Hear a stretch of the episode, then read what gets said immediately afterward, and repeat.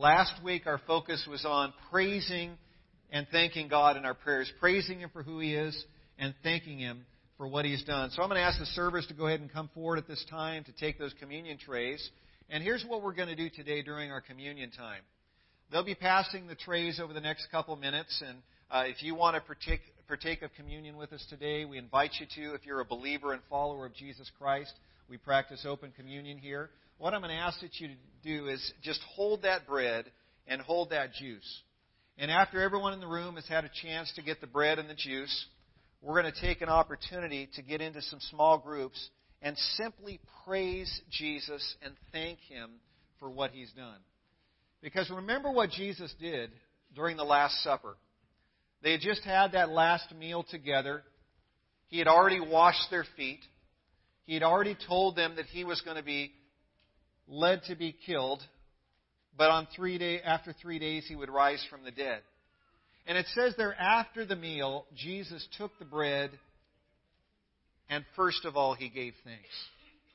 And after he gave thanks is when he broke it and passed it to his disciples. And so that, those are two very significant words. Jesus gave thanks. And then in 1 Corinthians chapter 11, when Paul is telling us about the right way to take communion, he said, Whenever we eat of the bread and take of the juice, we proclaim his death until he comes. And so as we proclaim his death, we praise and thank him, do we not? We're saying, Lord, thank you for what you did 2,000 years ago. And so as your row has gotten your bread and juice, I just encourage you to go ahead and stand up and, and get in a small group, maybe four or five, maybe as many as ten. Let's not go any larger than that. But as we get in those groups and we give the rest of those in here a chance to get the bread and the juice, we're going to give you a few moments, a couple, three minutes, just in those small groups to fill in the blank. Here's the start of your simple prayer Dear Jesus, thank you for, and fill in the blank. And so go ahead and stand and get in some small groups there. And I encourage you, as we're talking about prayer this month, some of you are a little bit uncomfortable praying in front of others. I want to just stretch you over these next few minutes. I encourage you just to, to lift up some simple words. Jesus, I thank you for saving me. Jesus, I thank you for dying on the cross. Jesus, I thank you for washing away my sins. And go around the circle and lift up those prayers of praise and thanks to Jesus. And if you are super uncomfortable with this, simply say pass, and it'll go to the next person. But I encourage you, stretch yourself a little bit. Thank you, Jesus, for what you've done. I'll give you a couple, three minutes, and then we'll take communion together.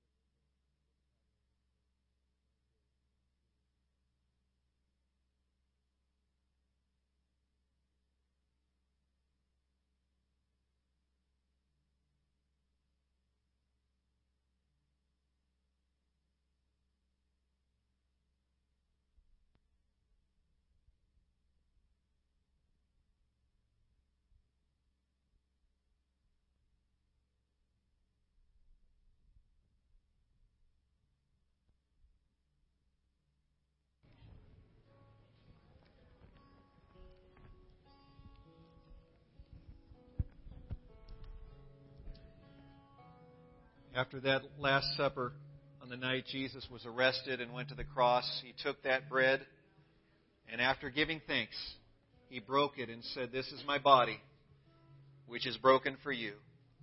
Do this in remembrance of me. Go ahead and take that cracker. And in the same way, after they had broken and taken the bread, he took the wine or the juice and he said, This represents the new covenant, my blood that is poured out for you for the forgiveness of sins.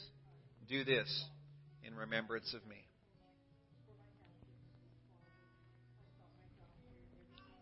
Lord Jesus, we praise you for who you are. You're our Creator. You're our Lord. You are our Savior. You're the one that died to set us free.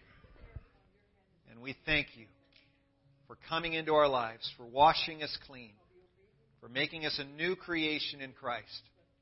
We thank you for what you've done. And all God's people said, Amen. You may be seated.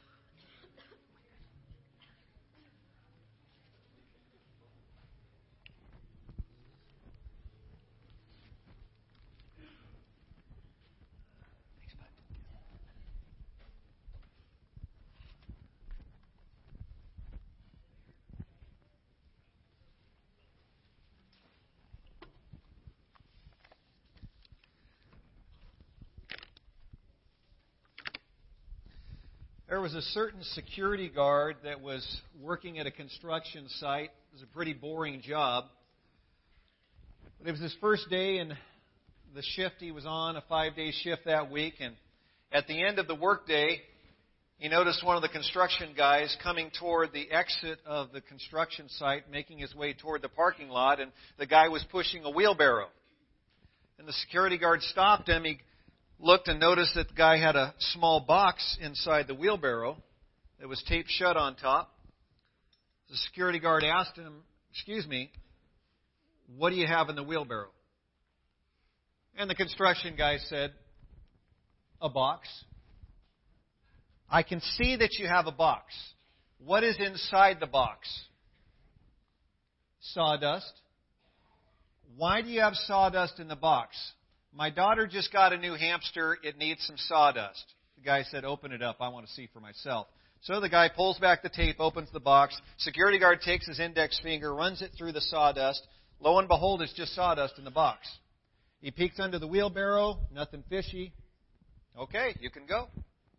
Next day, exact same thing happens. Man comes with a wheelbarrow. Ask him the question, what do you have in the wheelbarrow? The guy says a box. What do you have in the box? Sawdust. Opens it up, runs his finger through it, nothing. All right, I guess you can go. This goes on for five days. On the fifth day, the security guard is so frustrated, he says, I need to just ask you something. I've got a pretty good sixth sense. I know you're up to something. I'm convinced you're stealing something. What is it? I, I tell you what. If you shoot straight with me, if you're honest with me, I promise I will not rat you out. I won't call the authorities nothing. I just got to know what have you been stealing? The guy answered, wheelbarrows. he missed what was right under his nose. And I got thinking about that. It's so often the same thing with us when it comes to our relationship with Christ. Because when it comes down to it, we want to have a deeper walk with Christ, don't we? We want our relationship with Him to be stronger. We want to mature in our faith. When we hear of certain Christians who are immature, we don't want to be perpetual baby Christians, do we? We, we want to mature in our faith. And, and so we look high and low for a solution to our spiritual lethargy, a solution to our spiritual stagnation, our, our weak faith our walk that's not growing like we want it to, and, and we, we jump at the latest Joel Osteen book, hoping that holds the secret for having a growing, vibrant faith, and that doesn't work, trust me. And we jump at the next stop, well, maybe I need to drop, and, drop out and go to another church. Maybe this church just isn't feeding me, and so we'll go to another church, or we'll catch this self-help book, or whatever it may be. We search high and low for the solution, and all the while, God's answer has been right underneath our noses, hasn't it? God simply says the answer is prayer. Prayer is the answer. Prayer is the solution for seeing our maturity in Christ grow, to see our relationship with Jesus Christ deepen. Prayer is the answer. You know why? Prayer is the answer because prayer connects me with the greatest need meeter in the whole wide universe. Prayer connects my needs with the greatest need meeter. And there's certain things that God will not do in my life unless I pray because He's waiting for that connection to take place. And the only reason the connection doesn't take place is because you and I choose not to pray. And so God has given us the wonderful answer in prayer. And this month, we're diving into God's Word together and seeing how we can deepen our prayer lives so our relationships with Christ and our Christian walk can blossom. Uh, open up, please, to Matthew chapter 6. This is our home base passage of this month, Matthew 6, where we find the Lord's Prayer. And each week we're reading this prayer together. We're looking at those basic truths about prayer that Jesus teaches us here, and then we springboard off it to find some other scriptures and, and teachings in God's Word to help reinforce what we are learning in the Lord's Prayer. And so we're in Matthew chapter 6. As always, we have a message notes for you in the bulletin. I encourage you to pull those out along with a pencil or pen to jot down some notes along the way. I made sure that your handouts today were chock full of good stuff to help you grow in your prayer lives and in your walk with Christ. And so I encourage you to have all those handy as we dive into Matthew chapter 6 together. Say amen if you're there. If you don't have a Bible with you, I encourage you to grab one of the blue ones from the rack in front of you. And on several of these scriptures I have you turn to today, you'll find page numbers there on your handout. Matthew chapter 6, and we'll be starting in verse 5. Jesus said, And when you pray, do not be like the hypocrites, for they love to pray standing in the synagogues and on the street corners to be seen by men. I tell you the truth, they have received their reward in full. But when you pray, go into your room, close the door, and pray to your Father who is unseen. Then your Father who sees what is done in secret will reward you. And when you pray, do not keep on babbling like pagans, for they think they will be heard because of their many words. Do not be like them. For your Father knows what you need before you ask Him. This, then, is how you should pray. Our Father in heaven, hallowed be your name. Your kingdom come, your will be done, on earth as it is in heaven. Give us today our daily bread. Forgive us our debts as we also forgive our debtors. And lead us not into temptation, but deliver us from the evil one. For if you forgive men when they sin against you, your heavenly Father will also forgive you.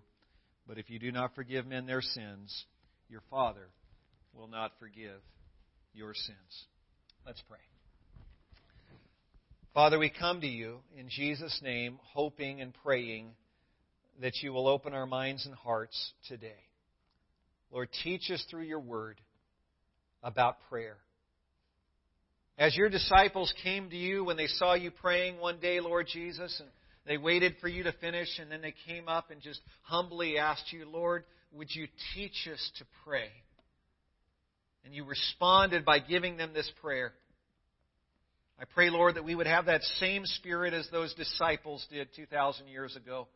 And we would just humbly come to you, Jesus, and simply ask, Lord, would you teach us to pray? And all God's people said, Amen. So we see so much in this great passage here. Jesus points out here that our praying should not be like the hypocrites. It should not be the, like the religious leaders in his day that would go on the street corners and wax eloquently, proclaiming their prayers for all to hear. Jesus says, I don't want you to pray like the religious experts. He says, I also don't want you to pray like the pagans do. They babble and, and go on and on and on, just ad nauseum, praying all these many words that amount to nothing. He says, Don't pray like the pagans either. And he says, This then is how you should pray. And he gives us that Lord's Prayer. And as we've seen over the last few weeks, uh, we find a, a beautiful four point prayer model in this Lord's Prayer. The P in pray stands for praise and thanks. We talked about that last week.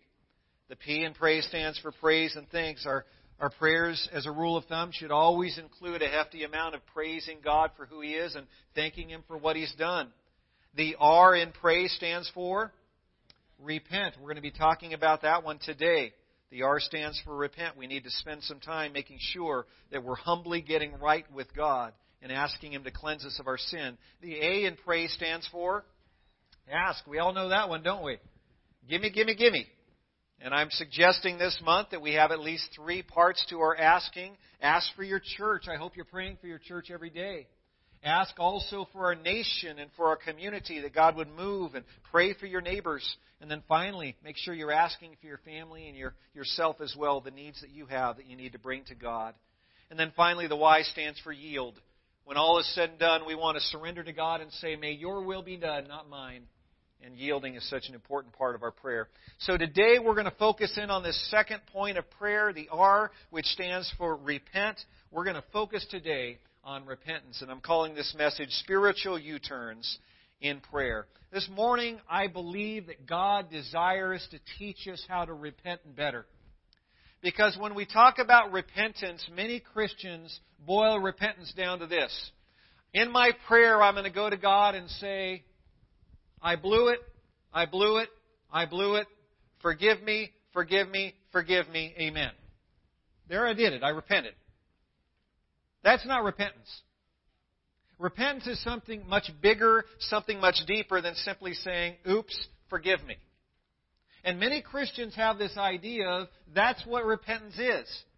Uh, maybe you cry a tear now and again, but basically you just admit you messed up and say, I'm sorry, forgive me, and move on. But repentance, we find in Scripture, is something much greater than that. Now, the word repent means to change your mind. Metanoia is what the word is, metanoia in Greek, and literally it means a change of mind. A change of mind. But it's not simply a, a change of mind. Repentance always is a change of mind that leads to a change in your behavior. That's a critical element of repentance. So repentance is never simply saying, I'm sorry, forgive me. It's a changing of your mind about what you have done which leads to a change in your behavior once that amen is spoken. So whenever we hear the word repent, I want you to think of the word change. Okay? Repent. Repent. It's like a, a bad pep rally chant. I say repent, you say change. Repent. Repent. I say repent, you say change. Repent. Repent. Hey, I'm glad that worked. That could have flopped badly. All right? So whenever I say the word repent, you think that's what repentance is. If there is no change, there is no true repentance. Also think of it this way. Repentance is a turning. Repentance is a turning. When I repent, my thoughts turn from something old to something new. My heart turns from beating for me, myself, and I to beating toward something else. And as a result, my behavior turns from one activity to another. That's why I often describe repentance as a spiritual U turn. Because repentance always involves a turning. It involves a 180, a spiritual U turn that always includes a turning from and a turning to. Now, most of the time, we find this word repent or repentance used in Scripture. It's referring to a turning from sin and a turning to God and His righteous laws. Not always, but most of the time, repentance is turning from sin and turning to God. So, repentance, bottom line, by definition, always involves a changing and it always involves a turning. So, if my repentance doesn't involve me changing in any way, it's not true repentance. Repentance demands change. And if my repentance doesn't involve me turning from something inferior in order to turn toward the one true God, whose ways are always superior, it's not true biblical repentance, is it? You with me so far? Okay, because we're going to get a little deeper here. You still with me, right? Okay. So when John the Baptist prepared the way for Jesus Christ coming, John the Baptist's message out there in the wilderness where he was, you know, wearing his, his camel's skin and, and, you know, camel's hair, I should say, and he's eating locusts and wild honey. He's living out there in the wilderness. People are flocking to him. He's baptizing him. His message boiled down to one word, repent. And so what John the Baptist was saying is, you need to change your ways. You need to change the way you're thinking. You need to change the way you're speaking. You need to change the way you're acting. You need to make a spiritual U turn because the Messiah is coming soon. And you need to turn from yourself and start turning toward Him because He's almost here. And then Jesus comes onto the scene. He has about a three and a half year ministry. And Jesus' message, as He shared the good news of His coming with all those who would listen, His message boiled down to this, according to Mark chapter 1, verses 14 and 15. It says, Jesus went into Galilee proclaiming the good news of God, and this is what He said The time has come The kingdom of God is near. Repent and believe the good news. So Jesus' message boiled down to two things repentance and belief.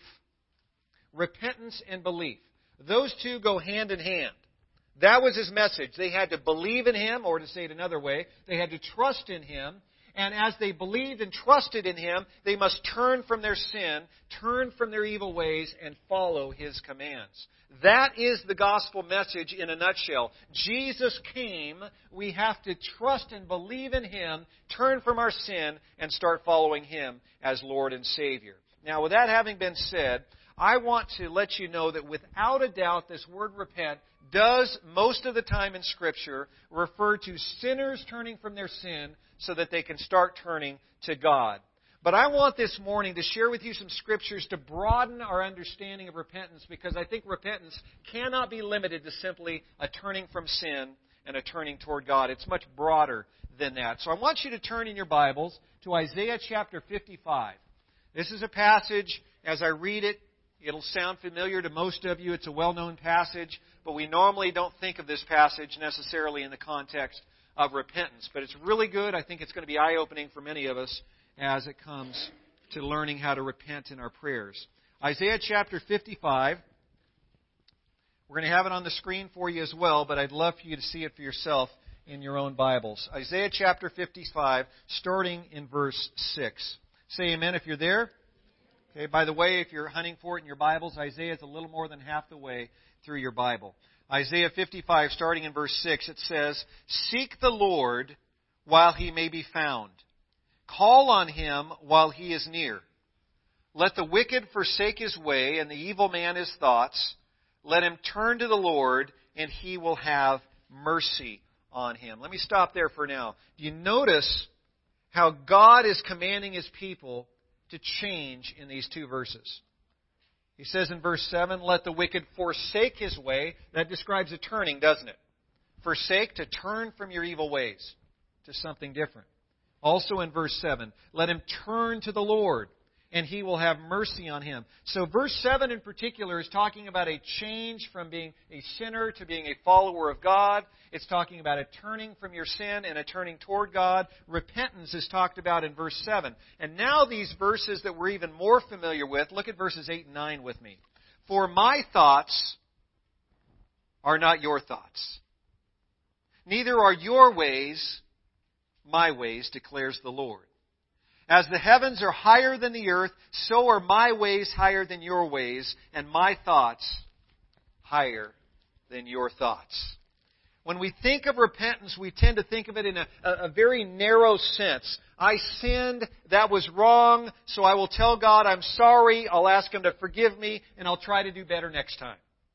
But I believe God's Word teaches us that repentance for individual sins should stem from a much broader conviction. You see, repentance isn't simply a turning from sin. Repentance is a conviction grounded in the truths of Isaiah 55, 6 through 9.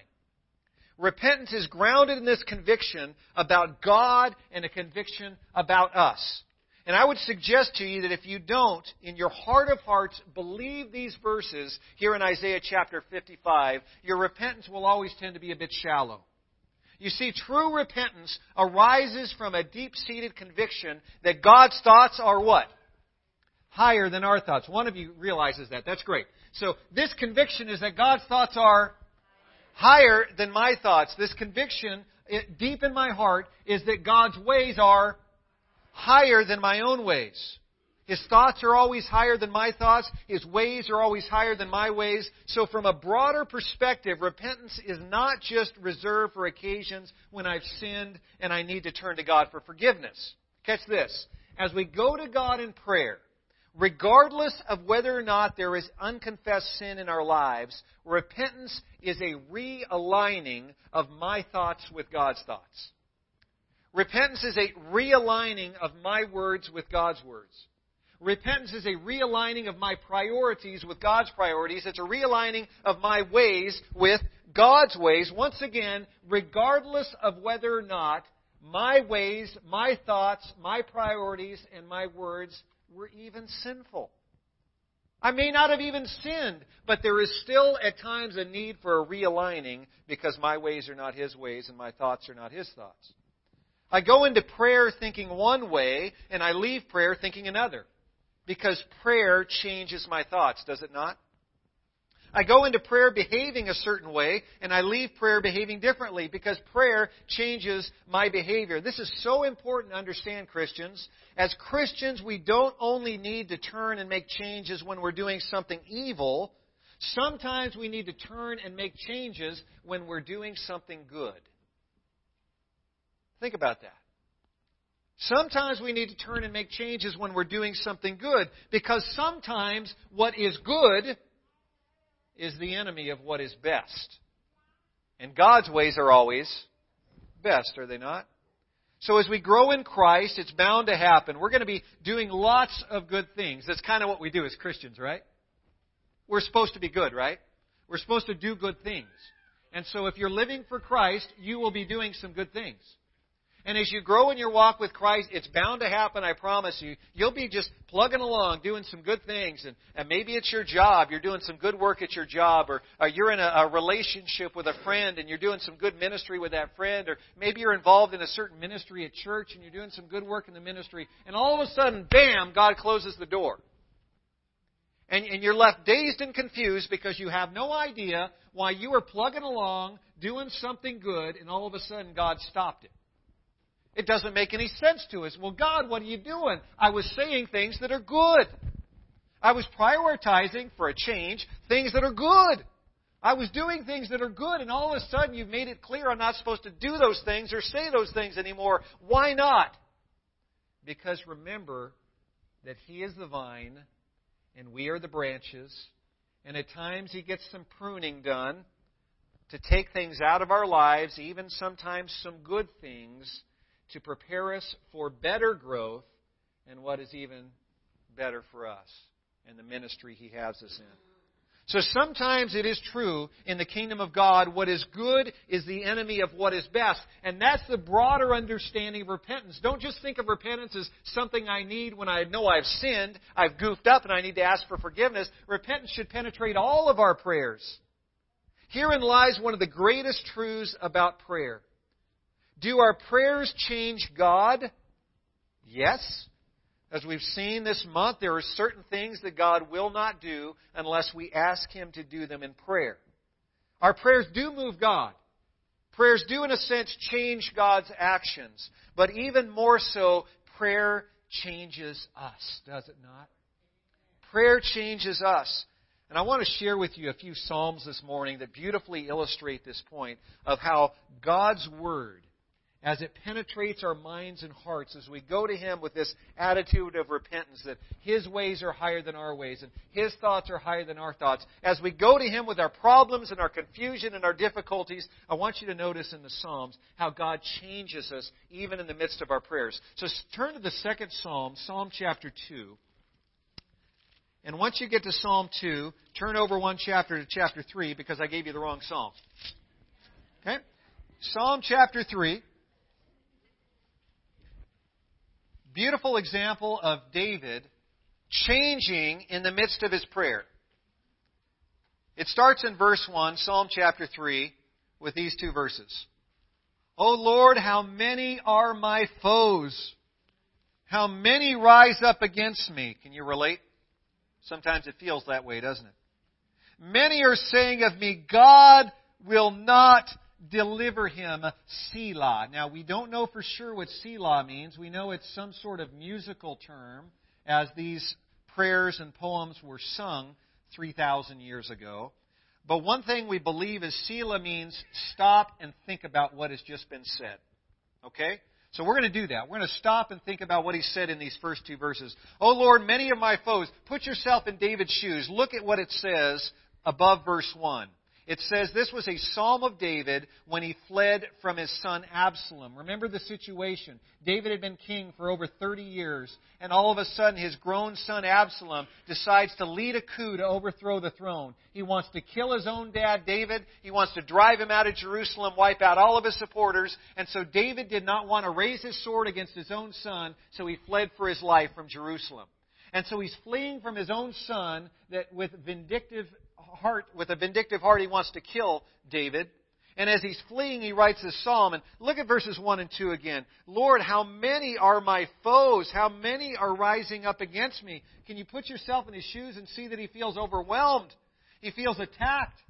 He feels, verse 2, Many are saying to me, God will not deliver him. At that point in time, he's thinking, God has delivered me so many times in the past, but perhaps my critics are correct. Maybe they're right. Maybe God won't deliver me this time. My, maybe I'm finally getting what's been coming to me all these years. And so David in these first two verses is crying out, thinking, I may be a goner. Let me ask you, is David sinning in these first two verses? I don't think so. He's just being real. He's overwhelmed. He's stressed. He feels attacked. He wonders if God's going to deliver him. But then notice the change that begins to take place in verse 3. But you are a shield around me, O Lord. You bestow glory on me and you lift up my head. To the Lord I cry out, and he answers me from his holy hill, Selah. Think about that. He brings deliverance. Now I can go on. Verse 5. I lie down and sleep. I wake again because the Lord sustains me. I will not fear the tens of thousands drawn up against me on every side. Arise, O Lord. Deliver me, O my God. Strike all my enemies on the jaw. Break the teeth of the wicked. I've never prayed that, but that's not a bad prayer. From the Lord comes deliverance. May your blessing be on your people, Selah. You see the powerful transformation that takes place in the midst of his prayer? I don't know if God's going to deliver me. All my enemies are saying he's not. My son's coming against me. I'm overwhelmed. I seem to have more enemies than friends. I may be a goner, but in the midst of the prayer, that change, that turning takes place, and before we know it, he's saying, Oh God, you are a shield about me, and you're going to deliver me and everyone who follows you. I want you to turn over 10 chapters to Psalm 13. David writes Psalm 13 and does a similar thing in this chapter. Psalm chapter 13. This time it takes him a little longer to make that shift. That's okay. Sometimes it takes us a little longer. In this case, it's four verses before we find the turn. Uh, Verse 1 How long, O Lord, will you forget me forever? How long will you hide your face from me? How long must I wrestle with my thoughts and every day have sorrow in my heart? How long will my enemies triumph over me? Look on me and answer, O Lord my God. Give light to my eyes, or I will sleep in death. My enemy will say, I have overcome him, and my foes will overthrow me. My foes will rejoice when I fall. You see this challenge he's going through? He feels overwhelmed. He feels attacked. He feels like his enemies are coming against him. He's just convinced that his enemy will say, I will overcome him. His foes will laugh over his grave because his foes have finally defeated him. But then there's that turn, this time in verse 5. But I trust in your unfailing love. My heart rejoices in your salvation. I will sing to the Lord, for he has been good to me. What a beautiful change that takes place in the midst of this prayer. What a beautiful turning. It's one of the reasons the Psalms are so good because they're just so raw, they're so real. You experience an emotion, you can find that same emotion in the Psalms. You experience discouragement, you can find discouragement in the Psalms. But so often we find what we just saw in chapters 3 and 13 that discouragement experiences in the midst of the prayer a turning, a changing, and before that psalm comes to an end, he is thanking and praising God because he knows in his heart of hearts that God is going to save him. God does that. He changes us in the midst of our prayers. What a marvelous change that God carries out as we come to Him with that broader spirit of repentance. I want to give you five tips for better repenting in your prayers. We've touched on two of these, so these first two I'll go through pretty quickly. But I want to make sure on the back of your handouts there, I wanted to make sure you had all five of these in, in one easy to refer to space on your handout. So the first tip to better repenting in our prayers, because I do want this message to be very practical as you're growing in your prayer life this month. Tip number one, as we pray, we must be ready and willing to change. God will ask us to turn from our ways and embrace His ways. Amen? I think we've sufficiently covered this tip this morning. There has to be a willingness and a readiness to change and to turn. Tip number two. As we pray, we must remind ourselves that God's thoughts are higher than our thoughts and God's ways are. Everyone together, God's thoughts are, and God's ways are. God's thoughts are, God's ways are. I say repent, you say change. Repent, repent. Okay, we still awake out there? Tell someone next to you. Repent and see what they say back to you. That wasn't half bad. God's thoughts are higher, His ways are higher. Moving on to tip number three, four, and five. We'll look at these together. Tips three, four, and five. As we pray, we must humble ourselves before God. We must humble ourselves before God. Tip number four, as we pray, we must confess our sins to God. And tip number five, as we pray, we must grieve over our sins.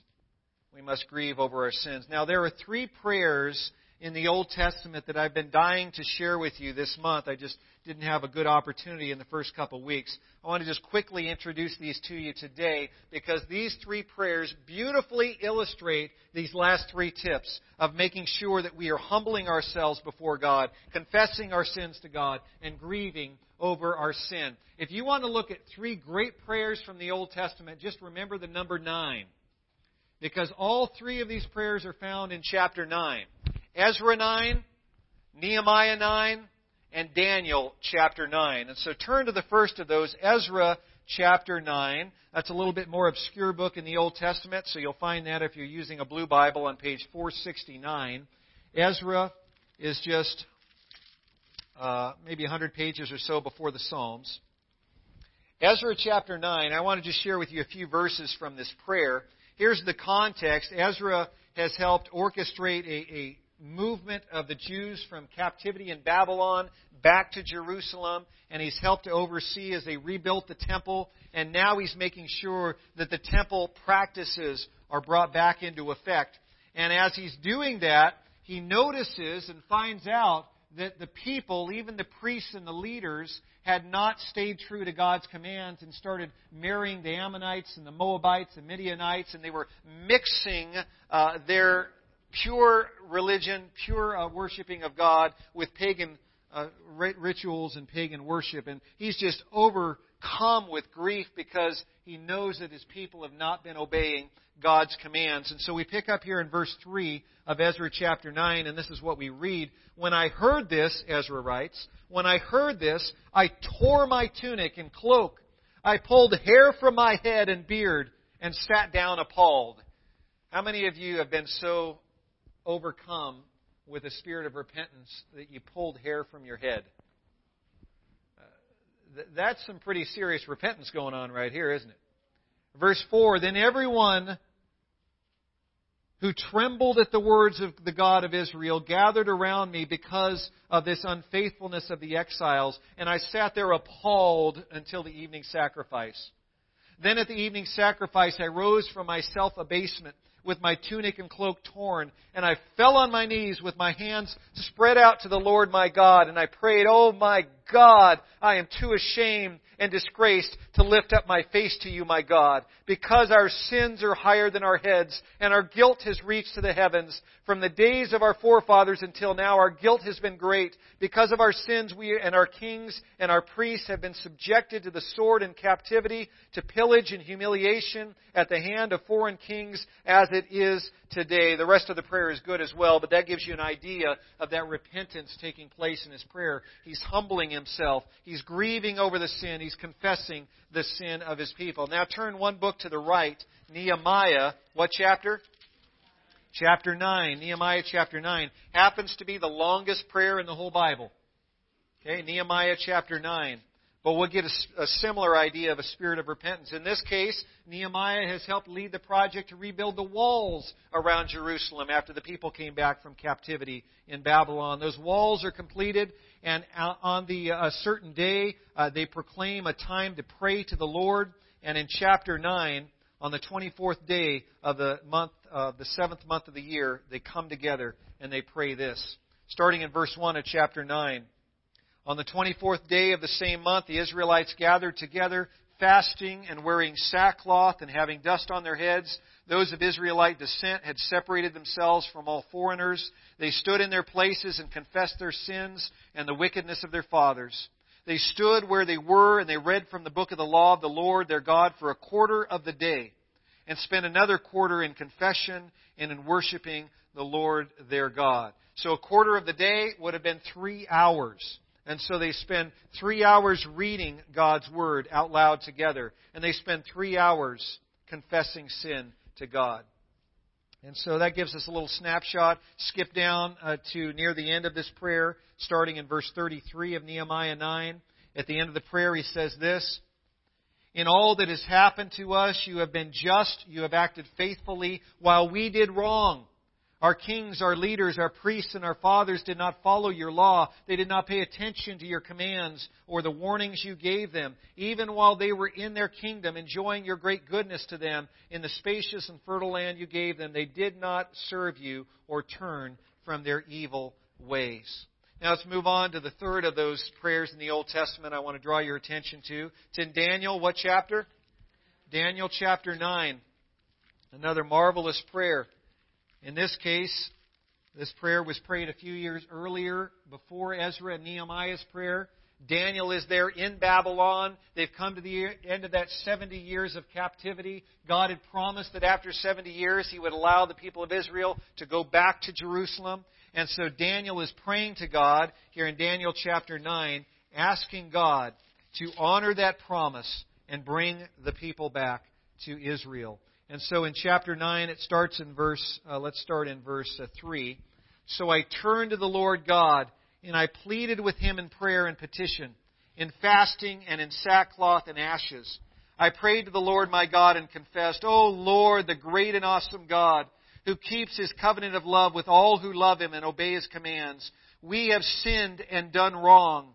We have been wicked and have rebelled. We have turned away from your commands and laws. We have not listened to your servants, the prophets, who spoke in your name to our kings, our princes, and our fathers, and to all the people of the land. Lord, you are righteous, but this day we are covered with shame. I want us to think of those three prayers together Ezra, Nehemiah, and Daniel's prayers. I, want you, maybe you noticed this, that in all three prayers, the prayers humbled themselves before God. Ezra fell on his knees, and remember, he tore his cloak and he tore his robe. He had his hands spread out to God. Nehemiah and Daniel both put on sackcloth and ashes, a sign of humility.